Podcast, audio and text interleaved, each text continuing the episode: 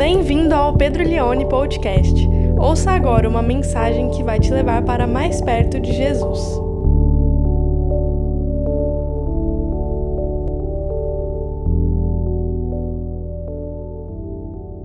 O título da minha reflexão nessa manhã é Todo mundo precisa de um pastor. Vamos ler então João, capítulo 10, do verso 1 em diante, diz assim a palavra de Deus. Em verdade, em verdade lhes digo, quem não entra no curral das ovelhas pela porta, mas sobre por outro lugar, esse é ladrão e salteador. Aquele, porém, que entra pela porta, esse é o pastor das ovelhas. Para que para este o porteiro abre, as ovelhas ouvem a sua voz. Ele chama suas próprias ovelhas pelo nome e as conduz para fora. Depois de levar para fora todas as que lhe pertencem, vai na frente delas, e elas o seguem, porque reconhecem a voz dele. Mas de modo nenhum seguirão o estranho, pelo contrário, fugirão dele, porque não conhecem a voz dos estranhos. Jesus fez essa comparação, mas eles não compreenderam o sentido daquilo que ele falava. Então Jesus disse mais uma vez: Em verdade, em verdade lhes digo, que eu sou a porta das ovelhas. Todos os que vieram antes de mim são ladrões e salteadores, mas as ovelhas não lhes deram ouvidos. Eu sou a porta, se alguém entrar por mim, será salvo, entrará, sairá e achará pastagem. O ladrão vem somente para roubar, matar e destruir. Eu vim para que tenham vida e a tenham em abundância. Eu sou o bom pastor. O bom pastor dá vida pelas ovelhas. O mercenário, que não é pastor, a quem não pertence as ovelhas, vê o lobo chegando, abandona as ovelhas e foge. Então o lobo as arrebata e dispersa. O mercenário foge porque é mercenário e não se importa com as ovelhas. Eu sou o bom pastor, conheço as minhas ovelhas e elas me conhecem, assim como o Pai me conhece, e eu conheço o Pai e dou a minha vida pelas ovelhas. Ainda tenho outras ovelhas, não desse aprisco, preciso trazer também estas. Elas ouvirão a minha voz e então haverá um só rebanho e um só pastor. Por isso o Pai me ama, porque eu dou a minha vida para recebê-la outra vez. Ninguém tira a minha vida, pelo contrário, eu espontaneamente a dou. Tenho autoridade para entregá-la e também para reavê-la. Esse mandato recebi do meu Pai. Por causa dessas palavras, houve nova divisão entre os judeus. Muitos deles diziam: Ele tem demônio e enlouqueceu. Porque vocês ouvem o que ele diz? Outros diziam: Este modo de falar não é de endemoniado. Será que um demônio pode abrir os olhos aos cegos? Celebrava-se em Jerusalém a festa da dedicação. Era inverno. Jesus passeava no templo, no pórtico de Salomão. Então os judeus o rodearam e disseram: Até quando você nos deixará nesse suspense? Se você é o Cristo, diga francamente. Jesus respondeu: Já falei, mas vocês não acreditam. As obras que eu faço em nome do meu Pai dão testemunho de mim mas vocês não creem, porque não são as minhas ovelhas.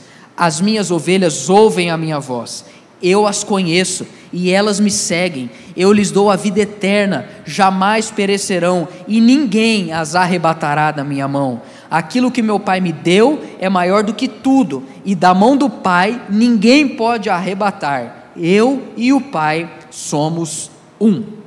A primeira vez que eu andei de ônibus, foi com a minha mãe. Ela me levou até o ponto de ônibus, porque ela queria me ensinar a andar de ônibus para eu poder ir de manhã sozinho para a escola. Ela me levou no ponto de ônibus, me mostrou, falou: Pedro, esse aqui é o ponto de ônibus. Aqui você vai ficar parado esperando o ônibus que vai vir buscar você de manhã. Quando você vê, vir o ônibus ah, chegando, você estica o braço para ele saber que você precisa dele, que você vai subir. E aí o ônibus chegou, ela me mostrou, esticou o braço, eu fiz junto com ela. Aí a gente entrou, ela falou assim: ó, isso aqui chama catraca. Você pega o seu passe e você coloca aqui, ele vai sair de volta, você busca, você pega ele, você passa, a catraca vai ser liberada e você senta em algum lugar.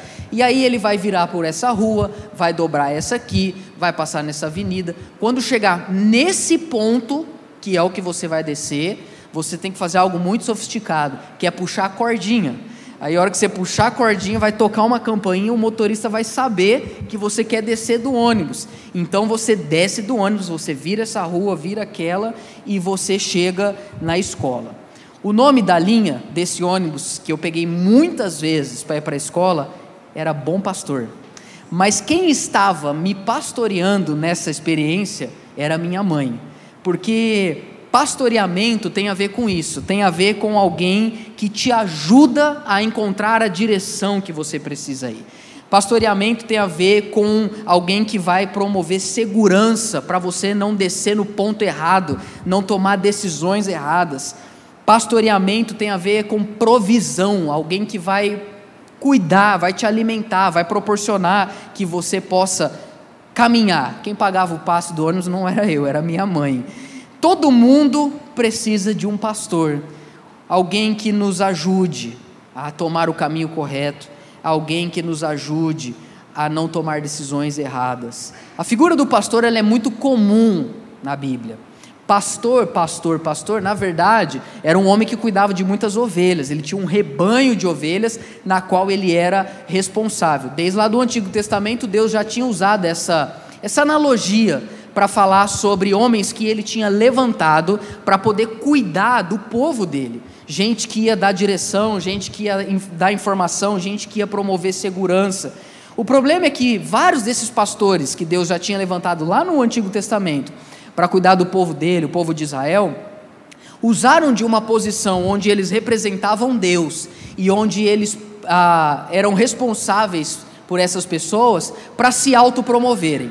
Em vez de apacentar e cuidar de ovelhas, eles se tornaram pessoas que, por meio das ovelhas, eles se autopromoviam por meio das ovelhas e dos seus recursos, eles se enriqueciam. E Deus ficou muito bravo com isso. Tem várias profecias no Antigo Testamento onde Deus está alertando sobre esse perigo. E eu quero ler apenas uma delas, que está lá em Ezequiel, capítulo 34, onde Deus vai dizer que Ele mesmo vai lidar com esses falsos pastores. Dentre muitas dessas profecias, eu leio Ezequiel 34, a partir do verso 1. A palavra do Senhor veio a mim dizendo: Filho do homem, Profetiza contra os pastores de Israel. Profetize contra, não a favor. Profetize contra os pastores de Israel. Profetize e diga-lhes: Assim diz o Senhor Deus: Ai dos pastores de Israel, que apacentam a si mesmos. Será que os pastores não deveriam apacentar as ovelhas? Vocês comem a gordura, vestem-se da lã e matam as melhores ovelhas para comer, mas não apacentam o rebanho.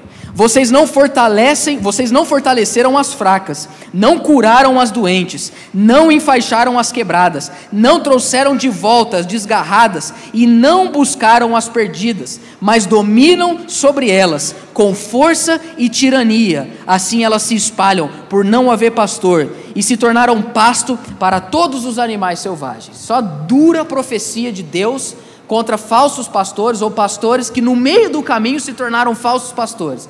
Deus ele vai mostrar que ele não vai deixar com que as suas ovelhas fiquem desgarradas, perdidas, vulneráveis. Ele tem uma solução, e a solução dele é ele mesmo se tornar o pastor. Vamos ler agora a partir do verso de número 11.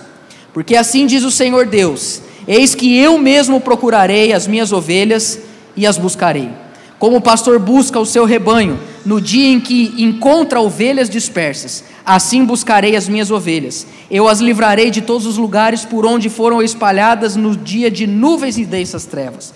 Vou tirá-las do meio dos povos e as congregarei dos diversos países e as trarei de volta à sua terra. Vou apacentá-las nos montes de Israel, junto às correntes de água e em todos os lugares habitados na terra. E os dois últimos versos, a partir do 23 agora.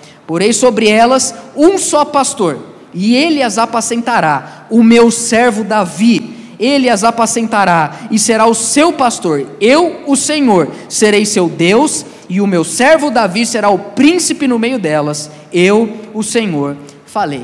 Jesus está em Jerusalém, no capítulo 10 de João. Ele está falando, ele está usando uma parábola, algo que não é muito comum em João. Se você ler, por exemplo, o Evangelho de Lucas, o Evangelho de Mateus, você vai perceber que por muitos momentos Jesus falava por meio de parábolas. São ilustrações, são histórias que remetem a verdades espirituais. Mas João não tem muito esse costume, não faz parte da literatura. Talvez em dois lugares, aqui em João 10, quando ele se identifica como a porta e como o pastor das ovelhas, e em João capítulo 15, quando ele vai dizer que ele é a videira verdadeira. Jesus está em Jerusalém e o clima para ele está muito hostil, as coisas não estão legais. Às vezes a gente lê esse texto quando ele diz eu sou o bom pastor, e a gente imagina que seja um ambiente muito amoroso e acolhedor, onde as pessoas estão ouvindo isso e falando: Ah, Senhor, graças a Deus que o Senhor é o nosso pastor. Não, ele está falando num clima hostil, porque ele está se colocando numa posição onde ele é o verdadeiro e supremo pastor, diferente dos falsos líderes de Israel, que não estavam se preocupando com as ovelhas, com as pessoas, mas estavam usando delas e dos seus recursos e dos seus talentos para se auto-beneficiar. Jesus está em Jerusalém, ele já foi quase apedrejado, como a gente viu no capítulo 8. No capítulo 9, que é o anterior ao 10 que nós lemos hoje, ele cura um homem cego de nascença.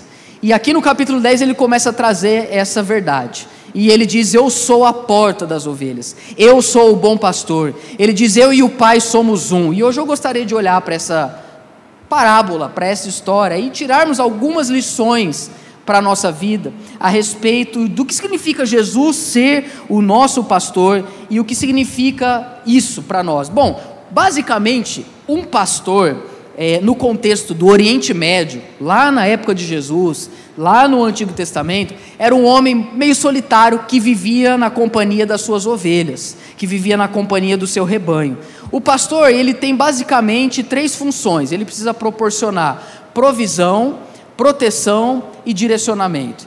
Provisão porque a ovelha, e acho interessante Jesus falar que a gente é, que ele é o pastor e nós somos as ovelhas. A ovelha é um animal extremamente frágil, mas muito frágil. Ela depende do pastor para tudo. Se ela não tiver pastor, ela não come, porque é o pastor que conduz ela para lugares onde há pasto. Se o pastor não levar, a ovelha ela pode estar a 100 metros de um pasto, ela morre de fome, porque ela está acostumada a ser levada para comer. Ela precisa de provisão, ela precisa de proteção, ela é um animal extremamente vulnerável, ela é um animal extremamente frágil, ela não, ela não ataca, ela, ela não se defende, e é muito perigoso. Essas ovelhas eram criadas no deserto, tinha muitos lobos, tinha muitas raposas, e o pastor é quem fazia a proteção delas. Então elas precisam de alguém que as proteja. E então, além de direção, proteção, provisão, ela precisava desse direcionamento. O pastor ia na frente, dizendo para ela para onde ela deveria ir. Eu acho interessante que Jesus compara a gente como uma ovelha, porque ovelha é um animal extremamente frágil. E a gente vive numa cultura hoje que quer convencer a gente que a gente é forte. E pior que a gente acredita. E mais do que acreditar que a gente é forte, a gente quer provar para os outros que a gente é forte. A gente acredita que a gente é indestrutível, que nós somos pessoas resilientes. Quem nunca ouviu uma palestra de resiliência? Que nós somos pessoas perseverantes, que nós somos pessoas é, que sabemos defender a nossa própria família. Que nós... Meu irmão, para de se auto-enganar. Jesus fala que a gente é ovelha, ovelha é a fêmea. Ovelha é a fêmea. E a ovelha é um animal extremamente frágil. E você pode sim ser uma pessoa muito forte, musculosa, você pode assim ser uma pessoa que tenta se desenvolver para até fisicamente defender a sua família, mas você sabe, homem, você sabe, mulher, que quando você está sozinho e vai dormir e deita na sua cama com o travesseiro na cabeça em posição fetal, a sua oração é: Jesus, tem misericórdia da minha vida, eu não estou aguentando mais. Você sabe disso. Eu sei que eu sou assim. Nós somos ovelhas. Somos todos ovelhas e precisamos de um pastor muito mais forte do que a gente que nos ajude a enfrentar os perigos e a hostilidade. Jesus ele vai propor essa parábola. Ele vai dizer que as ovelhas, elas reconhecem a voz do pastor. Elas não se deixam levar pela voz de outros, a voz de estranhos. E ele vai dizer também que ele tem esse aprisco. O que é o aprisco? Ou o curral que ele diz aí no verso primeiro? É o lugar onde as ovelhas eram guardadas à noite.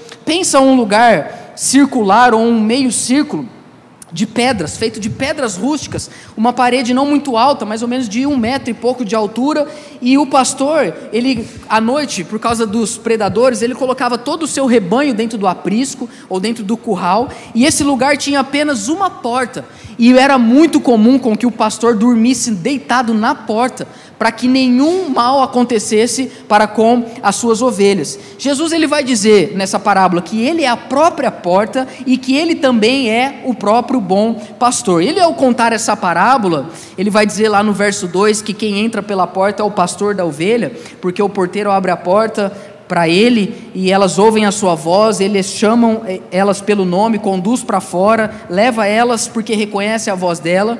E eles não estão entendendo essa ilustração, essa parábola. E ele vai começar a explicar ela a partir do verso 7, quando ele diz o seguinte: Em verdade, em verdade lhes digo, eu sou a porta das ovelhas. Todos os que vieram antes de mim são ladrões e salteadores mas as ovelhas não lhe deram ouvido. Eu sou a porta, se alguém entrar por mim será salvo, entrará e achará pastagem. Ele está dizendo que quem veio antes dele são ladrões e salteadores. Muito provavelmente ele está dizendo que ladrão e salteador são os falsos líderes de Israel, são os falsos pastores, são aqueles que aproveitaram da vulnerabilidade do povo. Porque, irmãos, quando a gente fala de um assunto que é espiritual, quando a gente fala de fé, quando a gente fala de transcendente, metafísico, quando a gente fala de algo que está para além do que os nossos olhos veem, é um ambiente muito perigoso para que charlatões se infiltrem nele e, usando da fé e do desejo das pessoas de querer agradar a Deus, façam o mal para essas pessoas. São ladrões e salteadores. Jesus está dizendo: Eu entro pela porta, porque eu sou o pastor, e eu sou a porta e ao mesmo tempo o pastor. O ladrão e o salteador não, eles pulam por quê? Porque eles não se importam com as ovelhas, eles estão ali para fazer mal para elas. E o ápice disso que ele está dizendo chega ali no verso de número 10, quando ele diz: O ladrão vem somente para roubar, para matar e destruir. Pergunto para você: você já ouviu esse versículo alguma vez na sua vida, onde a pessoa estava usando esse versículo para se referir ao diabo? Muita gente já não falou assim: o diabo vem. Quem já ouviu? O diabo vem para matar, para roubar e para destruir. Pois é, o problema é que esse texto não tem falado nem nada falando de diabo. Te enganaram. Esse, esse versículo, o que me deixou ainda mais estarrecido, o ladrão que vem para matar, para roubar e destruir, não é o diabo, são os falsos líderes. São os falsos profetas. Se você ler o Novo Testamento, você vai perceber que o falso profeta é um tema recorrente. Pedro fala de falso profeta, Paulo fala, quando Paulo está aconselhando os presbíteros da cidade de Éfeso, lá em Mileto, ele está se despedindo, ele está indo embora, ele diz o seguinte: Eu estou indo embora, mas fiquem atentos, porque lobos vorazes entrarão no meio de vocês, vestidos de ovelha. Jesus está confrontando o sistema religioso, dizendo que esses líderes eles vêm para matar, eles vêm para roubar e eles vêm para destruir, porque eles não se importam com as ovelhas. Não são os verdadeiros pastores, não são as pessoas que realmente Deus levantou para cuidar dessas pessoas. E quantos de nós já não sofremos debaixo de, de um jugo tirânico de falsos profetas? Nós precisamos estar atentos, porque não só no Brasil, mas no mundo inteiro, era assim antes de Jesus, foi assim no tempo de Jesus e é até hoje pessoas oportunistas que se usam da fé dos outros, daquilo que é sagrado, para se autopromoverem. E vêm para roubar, eles vêm para destruir. E Jesus está fazendo um contraste que ele não é assim, que ele não se aproxima de nós pensando naquilo que nós podemos oferecer. Ele não se aproxima de nós por causa dos benefícios que nós podemos dar para ele. Porque falsos profetas olham para as ovelhas como uma oportunidade de adquirir coisas que serão bons para ele. Eles não estão na perspectiva de servir. E meus irmãos, sabe qual é o problema? O problema é que todos nós precisamos de um pastor. E se a gente não tomar cuidado, a gente cai. Pedro, como saber? Como saber se o pastor é um falso pastor ou um pastor verdadeiro? Meus irmãos, a Bíblia tem muitas coisas para nos ensinar a respeito disso. Mas uma delas é o próprio conteúdo da mensagem o que é dito é bíblico, o que é falado está embasado na palavra de Deus. Tome cuidado para que você na sua vida ou não caia ou não caia de novo nas mãos de alguém que vem para matar, roubar e destruir. O conteúdo é, é escriturístico, está baseado na palavra de Deus, isso é, isso é um ponto, mas tem mais do que isso. Como é exercida essa liderança? Ela é exercida de maneira tirânica, de maneira despótica, ela é exercida de maneira dura, de maneira ah, cruel, ou ela é exercida de maneira serviçal, de maneira de alguém que, que vem para servir. Jesus está dizendo isso, nós precisamos tomar cuidado. Eu, eu, uma coisa que eu aprendi na minha vida é que para aqueles que padeceram debaixo de, de líderes, de pastores cruéis, geralmente tem, tem dois tipos de pessoas que fazem o mal no meio da religião para outras pessoas.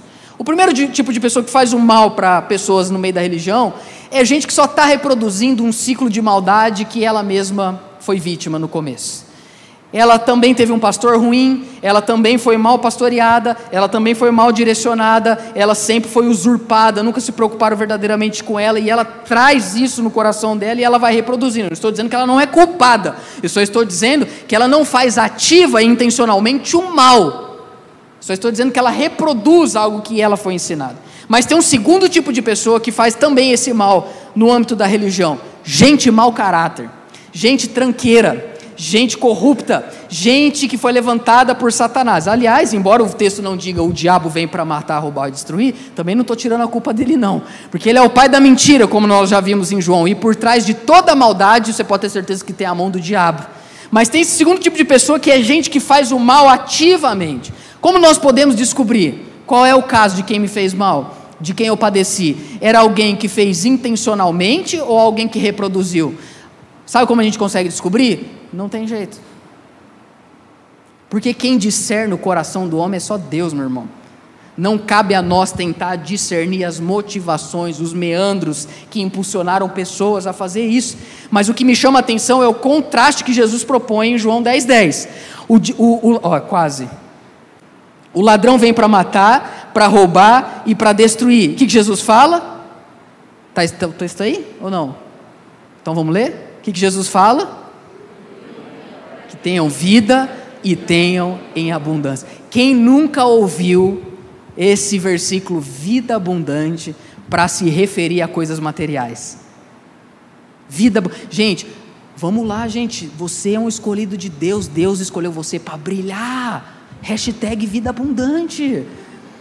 Vai, vai para cima, Deus vai te abençoar, você é cabeça e não cauda, vai, acredita, porque Deus vai fazer você prosperar, os seus inimigos vão vir por um caminho, por sete eles fugirão, você vai estar nas cabeças, porque Ele veio para que você tenha vida e vida abundante. Pois é, mas esse texto não fala de bens materiais. O que será que Jesus tinha na cabeça dele quando ele diz: O ladrão vem para roubar, matar e destruir, mas eu vim para que vocês tenham vida, vida abundante. Ele está falando exatamente o oposto do que o ladrão veio para fazer, e o ladrão veio para extorquir, Jesus não, ele veio para servir. O ladrão veio para extrair, Jesus veio para nos dar vida abundante aqui dentro desse contexto pastoril. Bom, a ovelha, ela recebe do seu pastor provisão, ela tem alimento. Quem está em Cristo se alimenta daquilo que tem de melhor para a sua própria alma. Quem está em Cristo é levado para pastos verdejantes, para águas tranquilas. Quem está em Cristo é uma pessoa que vive uma vida exultante, transbordante do alimento, porque não só de pão viverá o homem, mas de toda a palavra que vem da boca de Deus. Vida abundante fala disso, de nós termos aquilo que precisamos para sanar a nossa fome de existência, mas temos também em Cristo vida abundante porque temos proteção, porque a vara e o cajado dele nos consolam, nos protege, ainda que a gente ande pelo vale da sombra da morte, nós não precisamos ter medo, porque o nosso pastor dispersa todos aqueles que querem nos fazer mal, não precisamos ter medo. Estava conversando com uma pessoa um tempo atrás, falando do novo local da igreja, pastor, mas já vai postar, e o olho gordo, você não tem medo de. Meu irmão, aprenda uma coisa da sua vida: olho gordo tem em todo lugar, inveja tem em todo lugar. Nós não precisamos ter medo de macumba, de olho gordo, de simpatia, de trabalho, de alguém que tem outra religião e que falou alguma coisa da gente. Por quê? Porque aquele que é nascido de Deus, o maligno não lhes toca. Ele é o nosso bom pastor, ele nos garante não só provisão, mas ele também nos garante proteção e mais do que isso, ele nos garante direção. Em Cristo nós temos vida abundante porque nós não estamos perdidos. Eu amei uma vez que eu perguntei para um irmão da igreja: como é que você está? Como estão as coisas? Ele falou: caminhando, pastor. Só não sei para onde, mas estou indo. Meus irmãos, em Cristo nós temos a direção, a gente sabe para onde a gente está indo, nós não somos reféns das projeções da história, nós não somos reféns do nosso, das nossas próprias limitações, não estamos perdidos. Podemos sim, talvez estarmos atravessando alguma fase difícil, às vezes precisamos tomar alguma decisão, mas o nosso pastor vai na frente e nós vamos seguindo ele para onde ele vai, nós vamos, porque nós reconhecemos a voz do nosso pastor, ele é a porta, ele nos protege, ninguém entra nesse aprisco, ninguém pode fazer mal aos eleitos de Deus, porque o nosso supremo pastor é Jesus de Nazaré. Eu sou a porta, eu sou o bom pastor, vida abundante é isso. Vida abundante, meu irmão, a palavra abundante aí no original, ela significa que excede. Eu gosto dessa definição aqui, o que é abundante? A palavra perezoso no grego significa mais do que o necessário. Abundante é mais do que o necessário. Ser abundante não é ter tudo o que eu quero, mas é ter mais do que eu necessito. É diferente querer e é diferente necessitar de uma coisa. Eu aprendi isso. Às vezes estou conversando com a minha esposa e eu falo assim: ai amor, a gente precisa comprar uma televisão maior, por exemplo. Está errado. Ninguém precisa de uma televisão maior para viver melhor. Amor, eu quero uma televisão maior. Tudo bem. Querer é uma coisa, precisar é outra. Tudo bem, a gente quer algumas coisas, mas quando a gente está em Cristo, a gente tem tudo que a gente precisa, tudo que a gente necessita, porque Ele veio para nos dar vida abundante. Pensa no seu guarda-roupa hoje. Quem não gostaria de ter mais roupa aqui? Poxa, gostaria, né? Mas será que você não tem o suficiente que você necessita? Eu não estou vendo ninguém pelado aqui, graças a Deus. Sabe por quê, meu irmão? Porque essa roupa que você está hoje, esse calçado que está no seu pé, esse óculos que está no seu rosto, essa carteira que está no seu bolso, é a provisão do bom pastor sobre a sua vida. É a mão dele, é o cajado dele, que nos consola, que nos guarda. Ele é a porta, ele é o bom pastor. Ele diz lá a partir do verso de número 11: Eu sou o bom pastor, e o bom pastor dá vida pelas ovelhas. Do verso 1 ao 10 tem a figura do lobo, tem a figura do salteador, do verso 11 em diante aparece uma nova figura, aparece o mercenário, que talvez não seja a melhor tradução, como a NAA coloca. Na verdade, o termo que Jesus usa aqui no original para mercenário, a NVI traduz como assalariado. E aí ele colocou para nós, né, o assalariado. E Jesus vai fazer um outro contraste, ele vai dizer: "Eu sou o bom pastor". Eu não, eu, como quem diz, eu não fui pago para cuidar de você. Bom, todo mundo precisa de um pastor. E eu aprendi também uma coisa, não é, não é, embora todo mundo precise de um pastor, não é toda hora que a gente precisa de um pastor. Ninguém pensa no pastor quando está na praia de férias. Você está lá na praia, aquele sol, a criançada correndo na areia, ninguém pensa, poxa, como eu precisava do meu pastor aqui. Na verdade, se você está tomando um negócio diferente, é melhor até que ele nem apareça. Quem pensa, ai, como eu precisava do meu pastor aqui? Quando que geralmente uma pessoa pensa, eu precisava de um pastor? É no momento de dor, é no momento de sofrimento, no momento de tribulação, é quando você tem um diagnóstico, precisa de alguém que ore por você, porque você já não tem nem força mais para orar. Você precisa de um pastor, quando você perde alguém da sua família que você ama muito, e seu coração está sangrando no velório, você não consegue nem abrir a boca para dar uma palavra, precisa que alguém fale no seu lugar e fale coisas que vêm de Deus. Você precisa de um pastor. Quando o filho nasce, vai direto para a UTI. A gente precisa de alguém que coloque a mão no nosso ombro e fala assim: vai ficar tudo bem, que você é uma ovelha de Jesus. Precisa de um pastor nesses momentos. E Jesus está dizendo: Ele é o bom pastor, Ele cuida de nós. O assalariado, ele faz porque ele é pago para fazer. E ele vai dizer que quando vem o lobo, ele até corre. E eu não creio que Jesus está sendo aqui cruel nessa figura de linguagem. Eu penso que ele só está tentando trazer um discernimento para nós que quem é pago para fazer algo é diferente a forma com que a gente recebe isso. Jesus não foi pago para nos pastorear, pelo contrário, ele pagou para fazer isso. E ele pagou com o próprio sangue dele. Ele não se aproxima desse rebanho para poder ganhar algo ele se aproxima desse rebanho para poder doar algo, para poder investir a sua própria vida. Ele diz lá no verso 14: Eu sou o bom pastor, eu conheço as minhas ovelhas e elas me conhecem. Será que nós conhecemos a voz do nosso pastor? Será que nós conhecemos? Será que a gente consegue ainda, no mundo de tanta gritaria, de tanta gente falando, de tanta gente querendo pôr a sua opinião acima das outras, será que a gente ainda consegue discernir a voz do nosso pastor, Jesus Cristo? Como é que discerne a voz do nosso pastor? Através da palavra de Deus. Quando a gente conhece a palavra de Deus, a gente conhece a voz do Senhor Jesus. Ele vai dizer que ele conhece as ovelhas e as ovelhas o conhecem. No verso 16, ele vai mostrar para nós que ele tem outras ovelhas, não apenas do aprisco de Israel. Ele vai trazer elas, e elas vão ouvir a voz dele. Haverá um só rebanho, um só pastor. Entenda uma coisa, meu irmão: só existe um rebanho. Você e eu somos ovelhas de um único pastor. Você pode ir numa igreja batista, você pode ir numa igreja metodista, você pode ir numa igreja quadrangular, você pode ir numa igreja Assembleia de Deus. Elas podem ter muitos líderes, uma grande escala hierárquica, mas a verdade é que todos nós somos apenas um único rebanho e existe apenas um único pastor.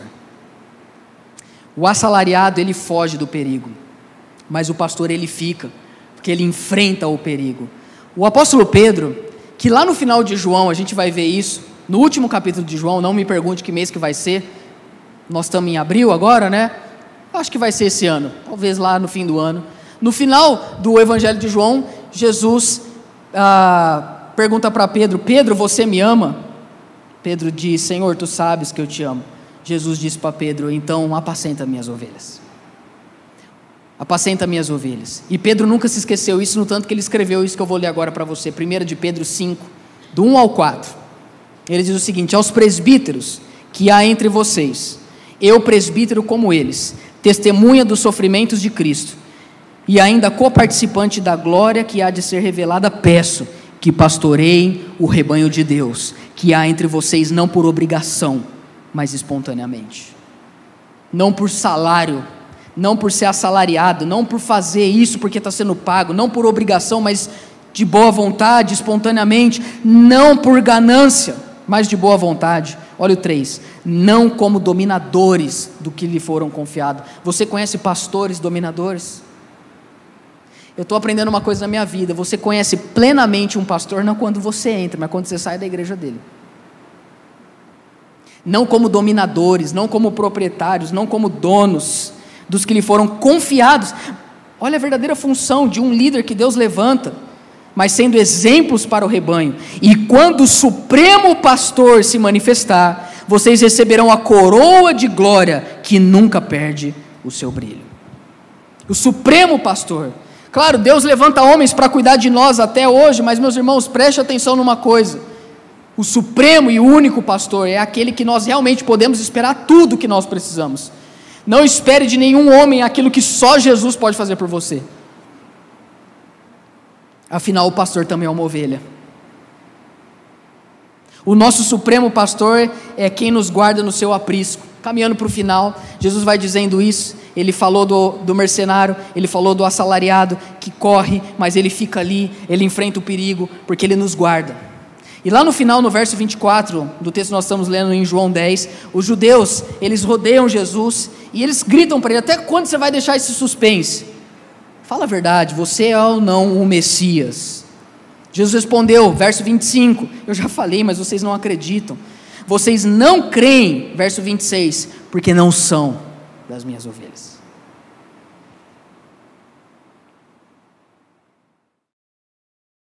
As minhas ovelhas ouvem a minha voz, eu as conheço, elas me seguem, eu lhes dou a vida eterna, jamais perecerão, ninguém as arrebatará da minha mão.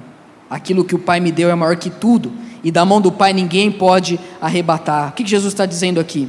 Jesus está dizendo o seguinte: que quando ele tem uma ovelha, que é dele, essa ovelha pode até viver um momento desgarrada, essa ovelha pode até ter em algum momento sido dispersa por causa de algum assalariado que abandonou ela. O que Jesus está dizendo é que quando ele tem uma ovelha, essa ovelha pode até em algum momento ter deixado de ouvir a voz dele e se afastado. Mas como tem a parábola lá em Lucas, Se for preciso, ele deixa todas as 99 e ele não desiste dessa ovelha.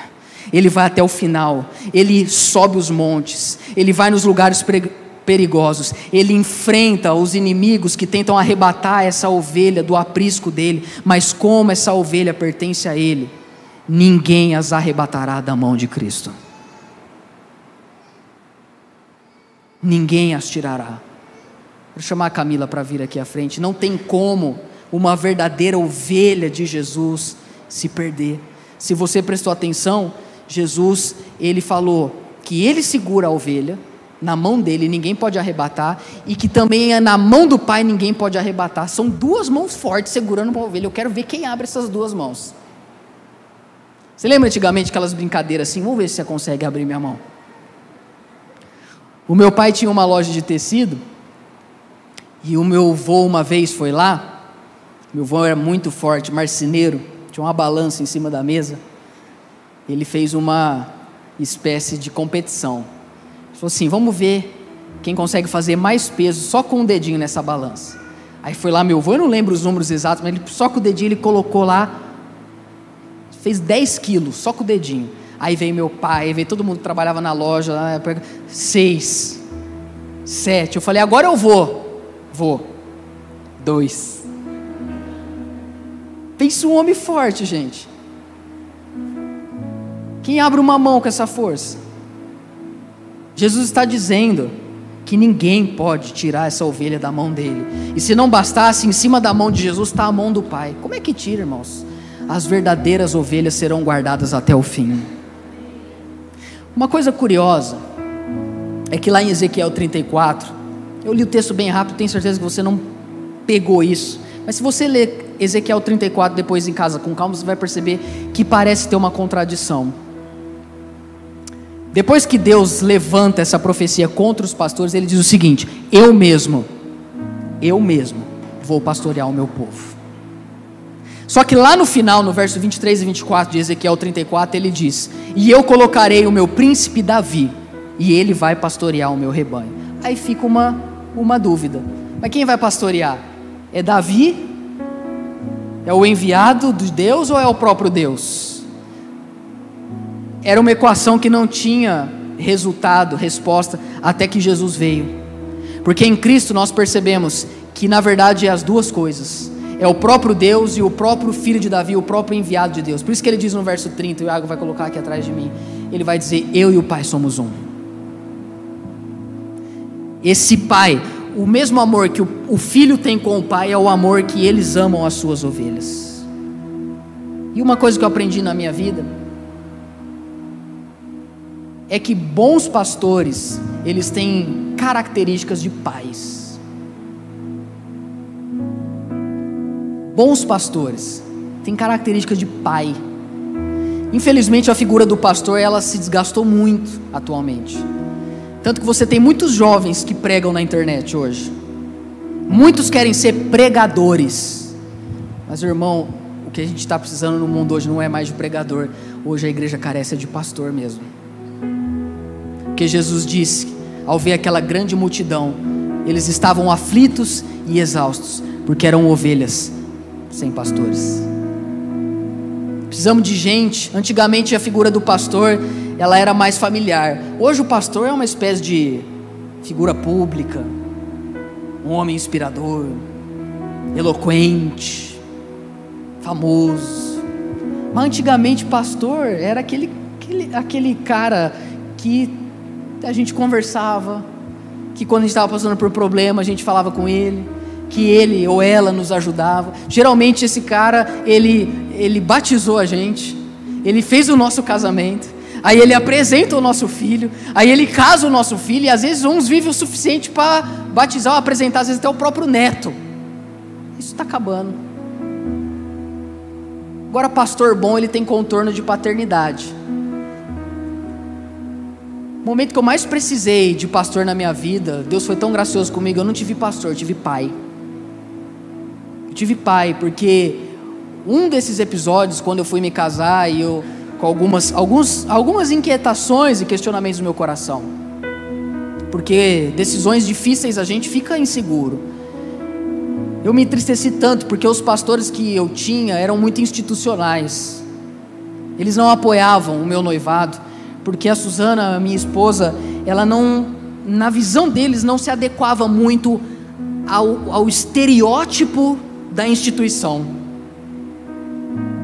E isso gerou um desaprovamento, um desencorajamento para o meu casamento. O que, que é isso? Isso é, isso é assalariado, isso é pastoreamento institucional. É quando alguém cuida de você só por aquilo que você pode oferecer para a instituição. Isso que Jesus chama de mercenário. E aí eu fui conversar com meu pai. Falei, pai, eu estou em dúvida, mas eu me sinto muito não apoiado. O que, que você tem para me dizer? Eu lembro que meu pai olhou para mim como um pai. Ele não estava preocupado na instituição, ele estava preocupado comigo. E ele disse: Pedro, ah, entenda uma coisa: as pessoas, elas vão entrar e vão sair da sua vida, mas quem vai ficar com você até o fim é sua esposa. Então você tem que ver o que é bom não para a instituição, mas o que é bom para você. O que, que é isso? Isso é um pai ou um pastor ou as duas coisas, eu não sei. E desde lá eu tenho tentado exercer o ministério pastoral na, com contornos de paternidade no sentido não de idade, mas no sentido de, de tentar ser igual a Jesus, de me aproximar de pessoas para servi-las, para abençoá-las, para agraciá-las. Mas, meus irmãos, a verdade é que todos nós precisamos de um pastor. E sabe por que, que todos nós precisamos de um pastor? Porque todos nós precisamos de Jesus. E pastor bom tem um monte no Brasil, graças a Deus por isso. Pastores bons tem um monte, mas bom pastor só existe um. Aliás, eu quero terminar dizendo essa palavra que Jesus usa para se identificar, que ele diz que ele é o bom pastor. O português talvez não consiga traduzir a palavra kalos do grego, bom. Ela significa muito mais do que bom, ela significa bonito, gracioso, excelente bonito por razão de pureza de coração e vida, bom, aquilo que é louvável. A gente sabe que Isaías diz que Jesus não era tão bonito, apesar que o Jesus do The Chosen é muito bonito, eu acho ele muito bonito. É, mas é bem provável que ele seja bem menos bonito que o Jesus do The Chosen, do seriado, para quem não sabe o que eu estou falando. Bom aqui, que ele é o bom pastor, não é porque ele é bonito, porque tem gente também que quer em igreja que o pastor é bonito. Não, bom aqui é que alguém que é louvável, alguém que é digno de glória, e nenhum pastor humano, por melhor que tente ser, é bom igual Jesus é bom. Ele é o nosso supremo pastor. Lembre-se de uma coisa: em Cristo você tem um pastor que lhe promete proteção, que lhe promete provisão, que lhe promete direcionamento. E na mão de Jesus, meu irmão, ninguém pode tirar você. Porque Ele conhece as suas ovelhas, Ele conhece o seu rebanho, e Ele fez do seu rebanho uma comunidade para viver nessa terra uma vida abundante, uma vida onde o necessário transborda, uma vida onde a gente pode dizer: O Senhor é o meu pastor e de nada terei falta. De nada terei falta, por quê? Porque quem está em Cristo precisa de mais o quê? A não ser celebrar que chegou às águas de descanso, a pastos verdejantes. Você ouviu o Pedro Leone Podcast. Compartilhe essa mensagem com seus amigos e até logo!